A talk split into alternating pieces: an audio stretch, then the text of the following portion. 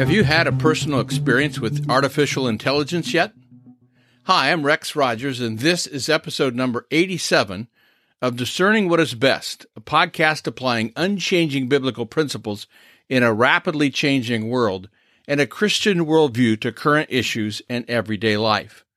Artificial intelligence, AI, is the latest technological tsunami inundating, maybe drowning, American consumers. AI is developing so fast that government regulation, if indeed there should be any at all, is woefully behind the curve. And while philosophers have been talking about AI's big questions for a few years, religious leaders, or specifically Christians, seem for the most part to be lagging behind AI's development. There's no question AI offers some interesting, perhaps amazing and enriching new possibilities for creative enterprise, certainly cinema, business, and education. But there are also potential minefields, huge minefields. Let's review a few in what might be considered most threatening to least threatening. Number one, AI's machine learning capabilities will empower robots to become sentient and self-aware, develop purpose, maybe even a soul with moral reasoning capacity, and inevitably work to take over the world. Now, these AI creatures will out-human humans, bettering us in thought and deed. This has been the plot of many books and films, some of them quite engaging and fun to watch, from the safety of our lazy boy, where no robot can find us. But if this is possible, and for the record, I do not believe that it ever will be, it's not the next thing we need to worry about just yet. Terminators are still futuristic. Google is developing artificial moral reasoning so that its driverless cars can make decisions about potential accidents. The development of full artificial intelligence could spell the end of the human race, Stephen Hawking told the BBC back in 2014. Once humans develop artificial intelligence, it would take off on its own and redesign itself at an ever-increasing rate. Humans, who are limited by slow biological evolution, couldn't compete and would be superseded. Now, however, a Christian worldview believes artificial intelligence cannot attain to the image of humanity that we see in the Bible and Jesus, no matter how much similarity it has in looks or speech.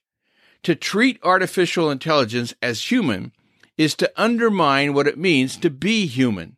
To think that we can design and create our own human equivalent is actually quite a proud thought process.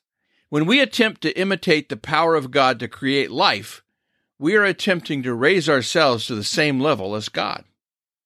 Number two, revisiting the amazingly prescient 1984, AI will make it possible for governments to control people. Now subjects, not citizens, in Orwellian totalitarian societies. This can be socialist communist societies, like Russia or China, or capitalist democracies in which AI technology is used to influence elections.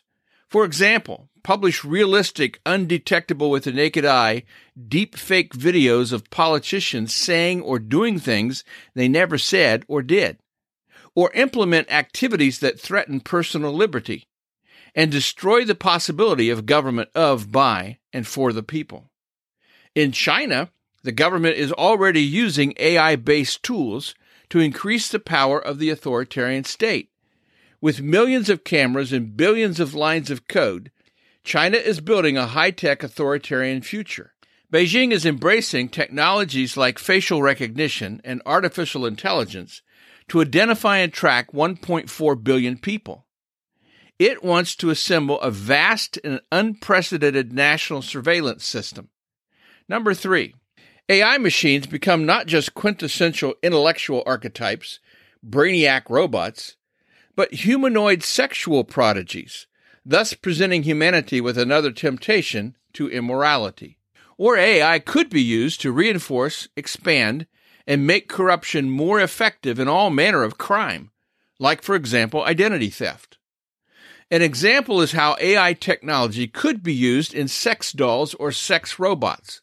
Although sex dolls have been available in the United States since at least the late 1960s, advances in technology have led to the creation of sex robots that can move, express emotions, and even carry on simple conversations.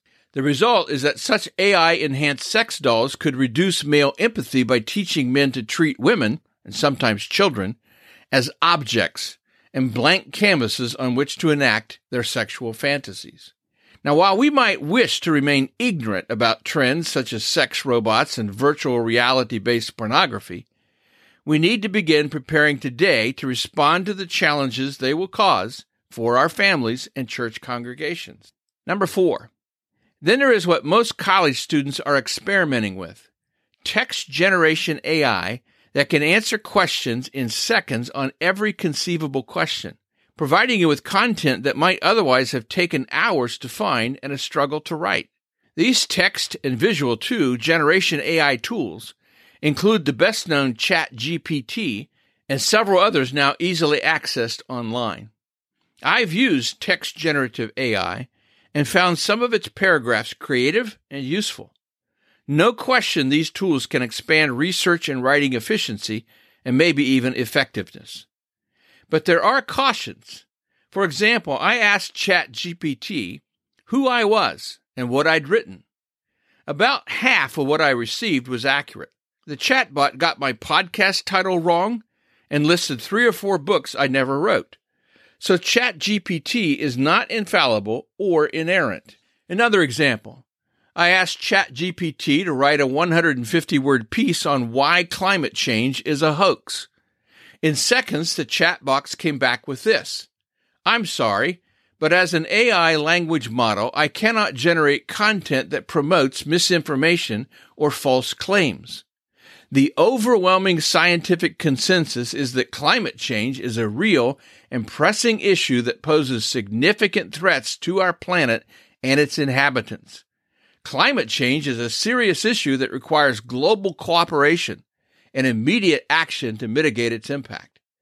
Denying its existence or dismissing it as a hoax only serves to delay necessary action and puts future generations at risk.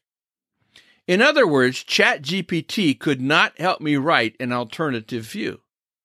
Now, I'm not sharing this to argue for or against climate change, just demonstrating that ChatGPT is not amoral, non-ideological, or without programmed assumptions and biases. Unlike a hammer, or a drill, or a pencil, or a handgun for that matter, all tools that can be used for good or for evil depending upon the will of the human actor, ChatGPT is already programmed with certain biases, the pre-theoretical commitments of its owners, which is to say, human beings. Information is only as good as its source.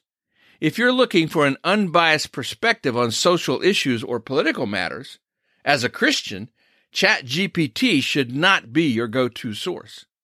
And by the way, ChatGPT gave me the same I cannot generate content that promotes misinformation rationale for a question asking for text defending the idea Bigfoot is real. I'm not suggesting that ChatGPT is the tool of the devil, or even the secular progressive left, though this chatbot is already embedded with social wokeness and an anti-biblical bias. I'm just noting that even this text generative AI tool, amazing though it may be, must be considered with discernment, just like everything else. Spiritual discernment is the premise of my podcast. Same for ChatGPT or similar AI tools that come with gift-wrapped biases and likely non-Christian values. I'm not saying don't use ChatGPT or other AI. I'm saying keep your mind and your spiritual discernment in gear when you do. Well, we'll see you again soon. This podcast is about discerning what is best. If you find this thought-provoking and helpful, follow us on your favorite podcast platform. Download an episode for your friends. And for more Christian commentary, check my website, REXM as in Martin. It's rexmrogers.com. And remember, it is for freedom that Christ has set us free. Stand firm.